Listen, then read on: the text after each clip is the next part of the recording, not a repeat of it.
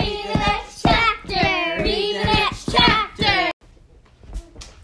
The Wind in the Willows. Chapter 1 The River Bank. The mole had been working very hard all the morning, spring cleaning his little home. First with brooms, then with dusters, then on ladders and steps and chairs with a brush and a pail of whitewash, till he had dust in his throat and eyes, splashes of whitewash all over his black fur, and an aching back and weary arms. Spring was moving in the air above, and in the earth below and around him, penetrating even his dark and lowly little house with its spirit of divine discontent and longing. It was small wonder then that he suddenly flung down his brush on the floor, said, Bother, and Oh, blow, and also, Hang spring cleaning, and bolted out of the house without even waiting to put on his coat. Something up above was calling him imperiously, and he made for the steep little tunnel, which answered, in his case, to the graveled carriage drive owned by animals whose residences are nearer to the sun and air.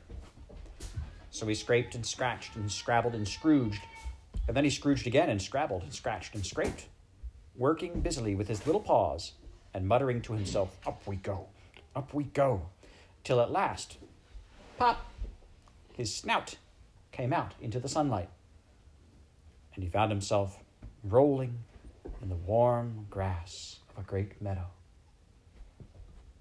This is fine, he said to himself. This is better than whitewashing. The sunshine struck hot on his fur.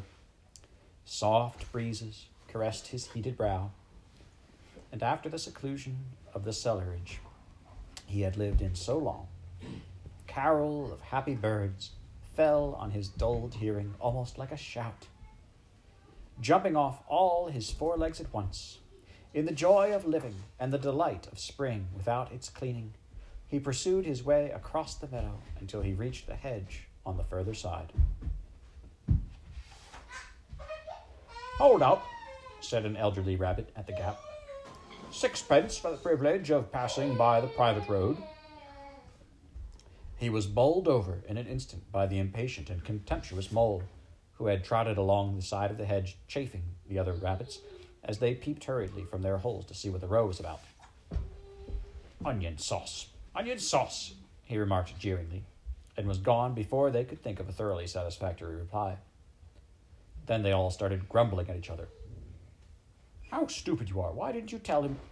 Well, why didn't you say? You might have reminded him, and so on, in the usual way. But of course, it was much too late then, as is always the case. It all seemed too good to be true. Hither and thither through the meadows, he rambled busily, along the hedgerows, across the copses, finding everywhere birds building, flowers budding, leaves thrusting, everything happy, progressive, and occupied. And instead of having an uneasy conscience pricking him and whispering, whitewash, he somehow could only feel how jolly it was to be the only idle dog among all these busy citizens. After all, the best part of a holiday is perhaps not so much to be resting yourself as to see all the other fellows busy working. He thought his happiness was complete when, as he meandered aimlessly along, suddenly he stood by the edge of a full fed river. Never in his life had he seen a river before. This sleek, sinuous, full bodied animal chasing and chuckling, gripping things with a gurgle and leaving them with a laugh, to fling itself on fresh playmates that shook themselves free and were caught and held again. All was a shake and a shiver, glints and gleams and sparkles, rustle and swirl, chatter and bubble. The mole was bewitched, entranced, fascinated. By the side of the river he trotted, as one trots when very small, by the side of a man who holds one spellbound by exciting stories. And when tired at last, he sat on the bank while the river still chattered on to him. A babble procession, a babbling procession of the best stories in the world, sent from the heart of the earth to be told at last to the insatiable sea. As he sat on the grass and looked across the river, a dark hole in the opposite bank, just above the water's edge, caught his eye. And dreamily,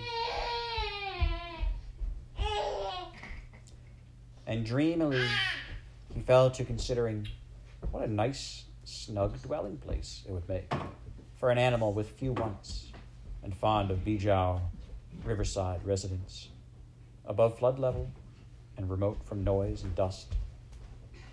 As he gazed, something bright and small seemed to twinkle down in the heart of it, vanished, and then twinkled once more like a tiny star.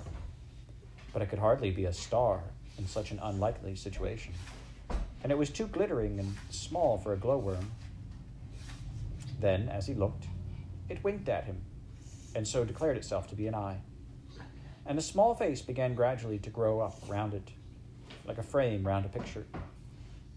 A brown little face with whiskers, a grave round face with the same twinkle in its eye that had first attracted his notice, small neat ears, and thick silky hair. It was the water rat. Then the two animals stood and regarded each other cautiously. Hello, mole, said the water rat. Hello, rat, said the mole. Oh, would you like to come over? inquired the rat presently. Oh, it's all very well to talk, said the mole, rather pettishly, he being new to a river and riverside life and its ways. The rat said nothing, but stooped and unfastened a rope and hauled on it, and then lightly stepped into a little boat, which the mole had not observed. It was painted blue outside and white within, and it was just the size for two animals and the mole's whole heart went out to it at once, even though he did not yet fully understand its uses. The rat sculled smartly across and made fast. Then he held up his forepaw as the mole stepped gingerly down. Lean on that, he said. Now then, step lively.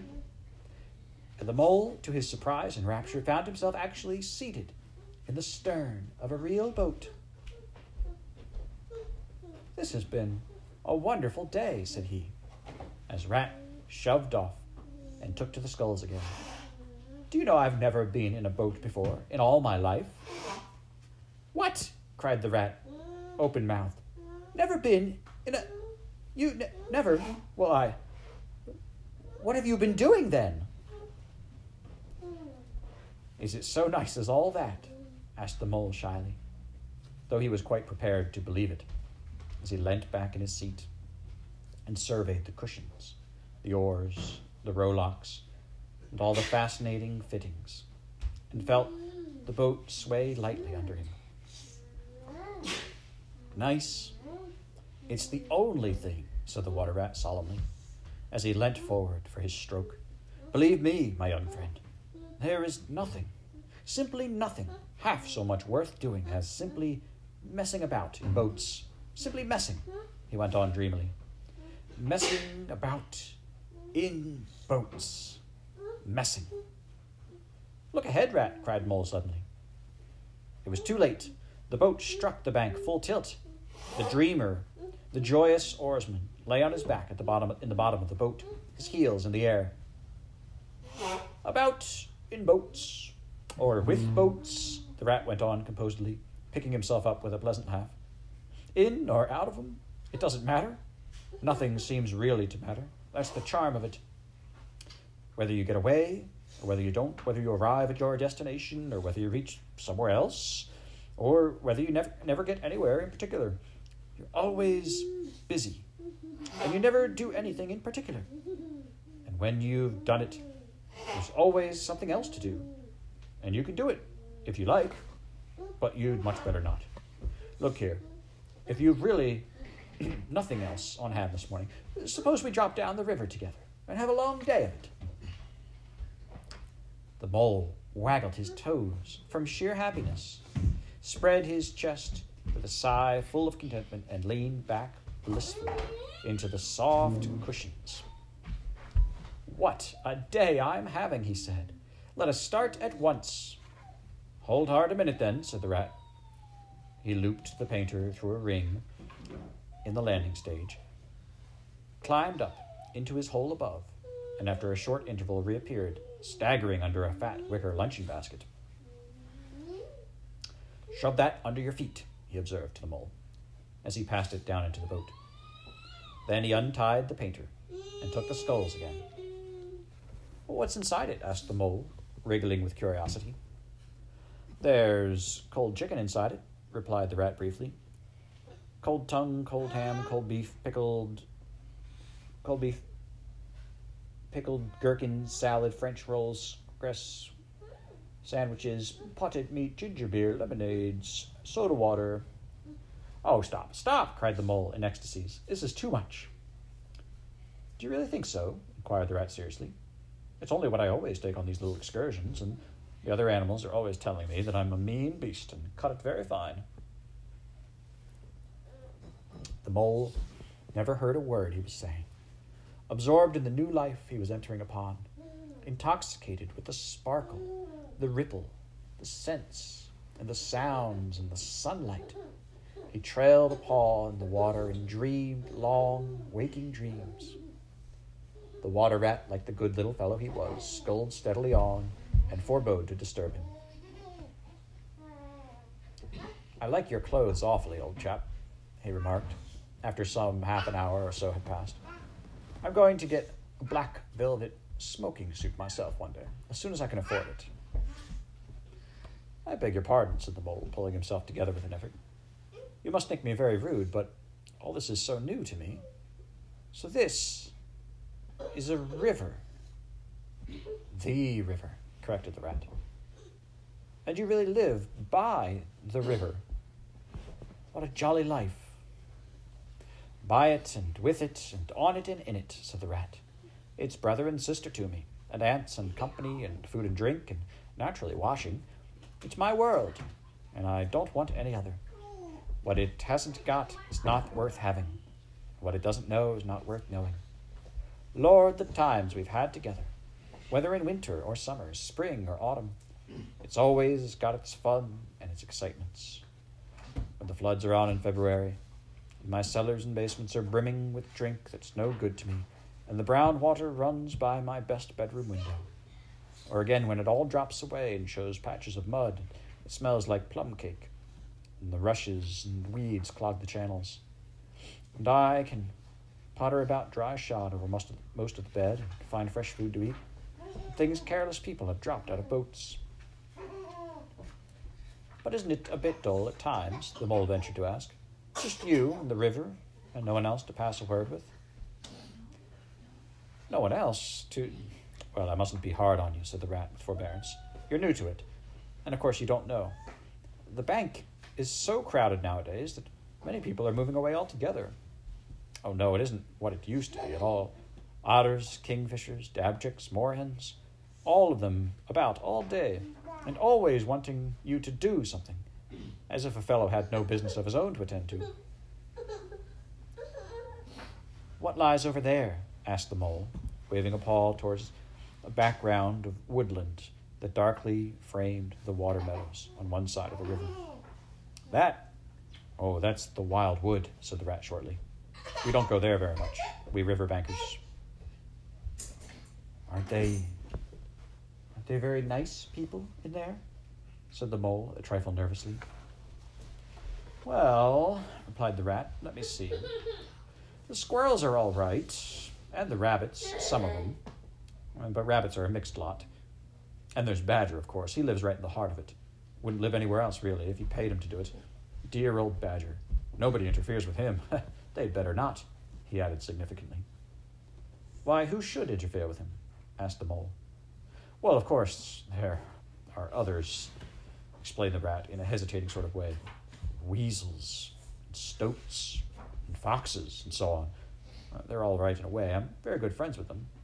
Pass the time of day when we meet and all that, but they break out sometimes. There's no denying it. And then, well, you can't really trust them, and that's a fact. Mole knew well that it is quite against animal etiquette to dwell on possible trouble ahead. or even to allude to it, and so he dropped the subject. And beyond the wildwood again, he asked, where it's all blue and dim, and one sees what may be hills, or perhaps they mayn't, something like smoke of towns, or is it only cloud drift? Beyond the wild wood comes the wide world, said the rat. And that's something that doesn't matter, either to you or to me. I've never been there, and I'm never going, nor you either, if you've got any sense at all. Don't ever refer to it again, please. Now then, here's our backwater at last, where we're going to lunch. Leaving the main stream, they now passed into what seemed at first sight like a little landlocked lake. Green turf sloped down to either edge.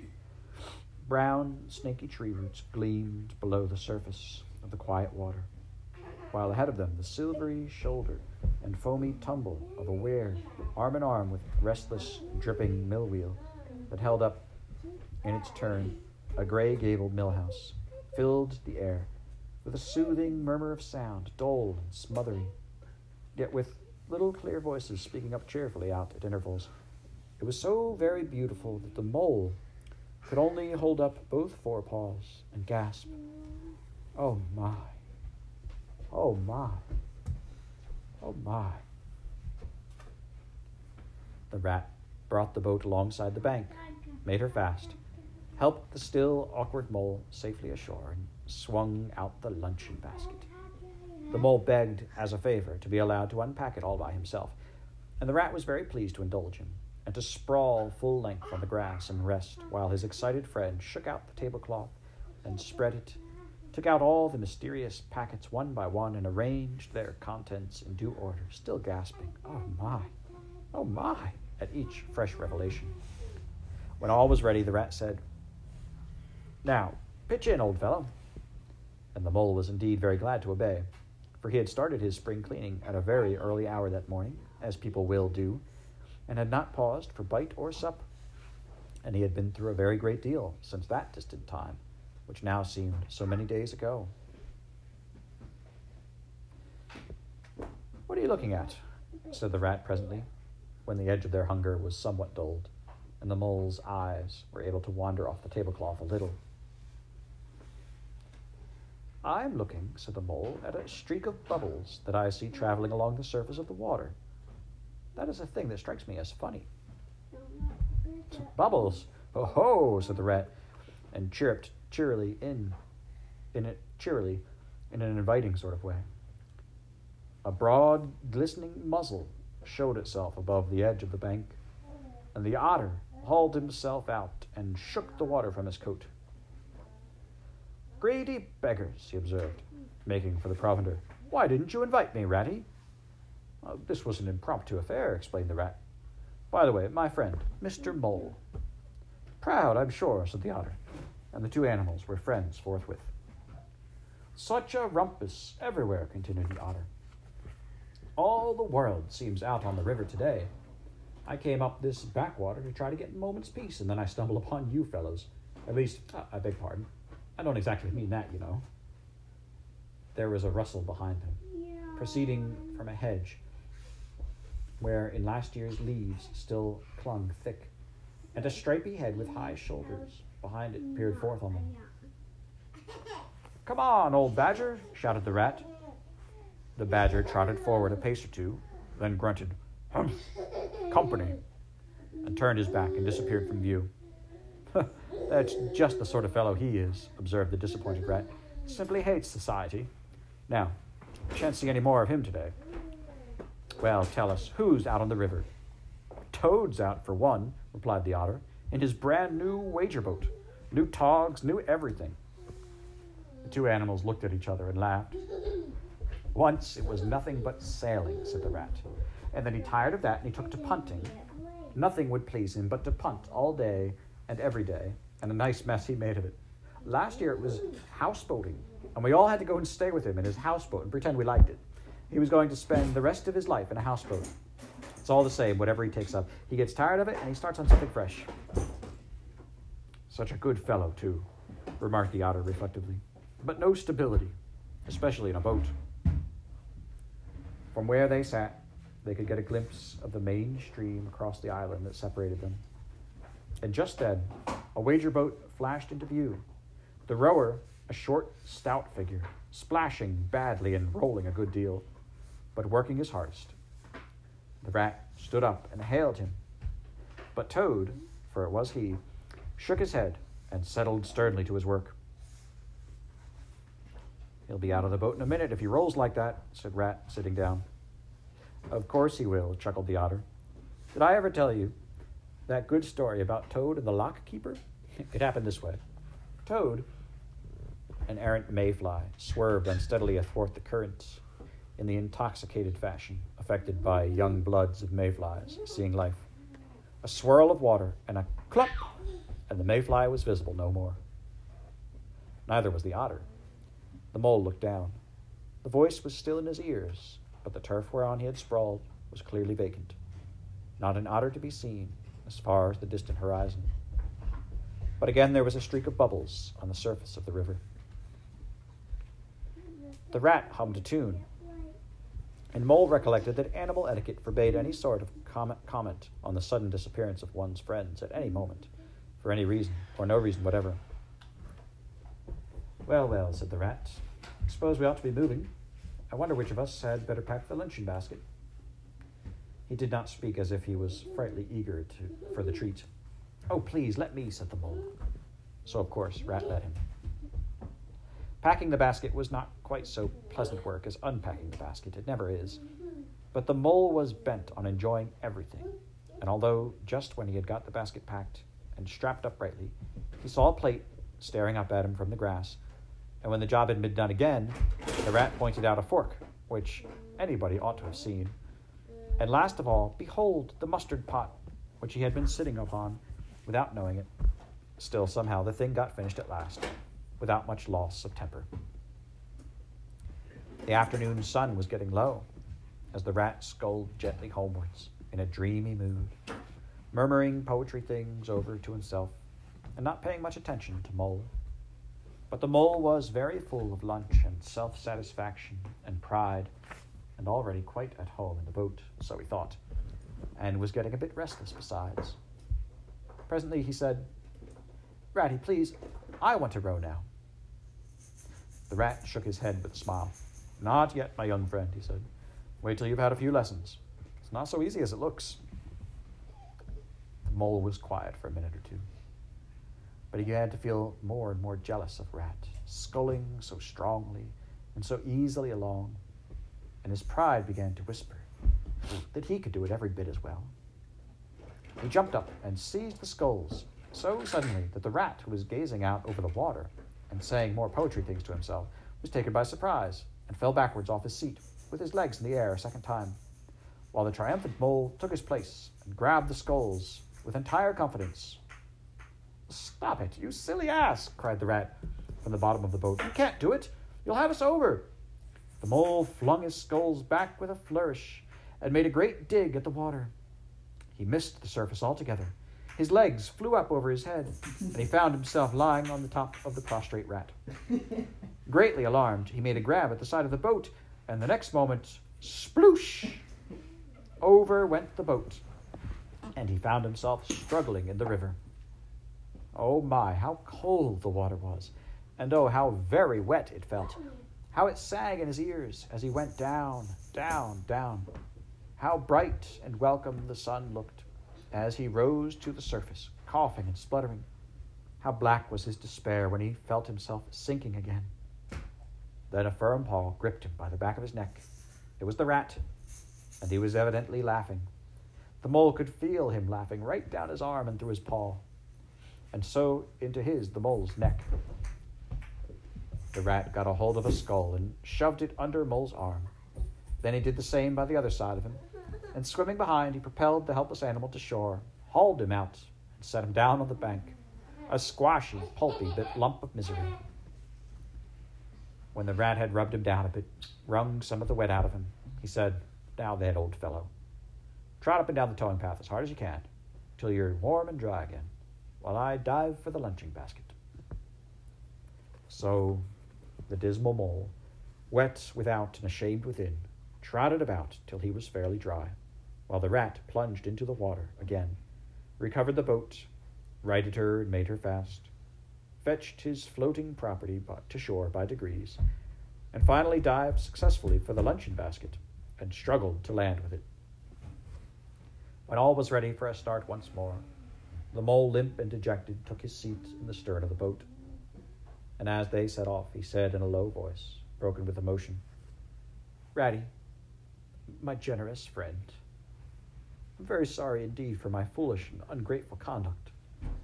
My heart quite fails me when I think how I might have lost that beautiful luncheon basket. Indeed, I have been a complete ass, and I know it. Will you overlook it this once and forgive me, and let things go on as before? That's all right, bless you, responded the rat cheerily. What's a little wet to a water rat? I'm more in the water than out of it most days. Don't you think any more about it. And look here, I really think you'd better come and stop with me for a little time. It's very plain and rough, you know. Not like Toad's house at all, but you haven't seen that yet. Still, I can make you comfortable, and I'll teach you to row and to swim, and you'll be as handy on the water as any of us. The mole was so touched by his kind manner of speaking that he could find no voice to answer him, and he had to brush away a tear or two with the back of his paw.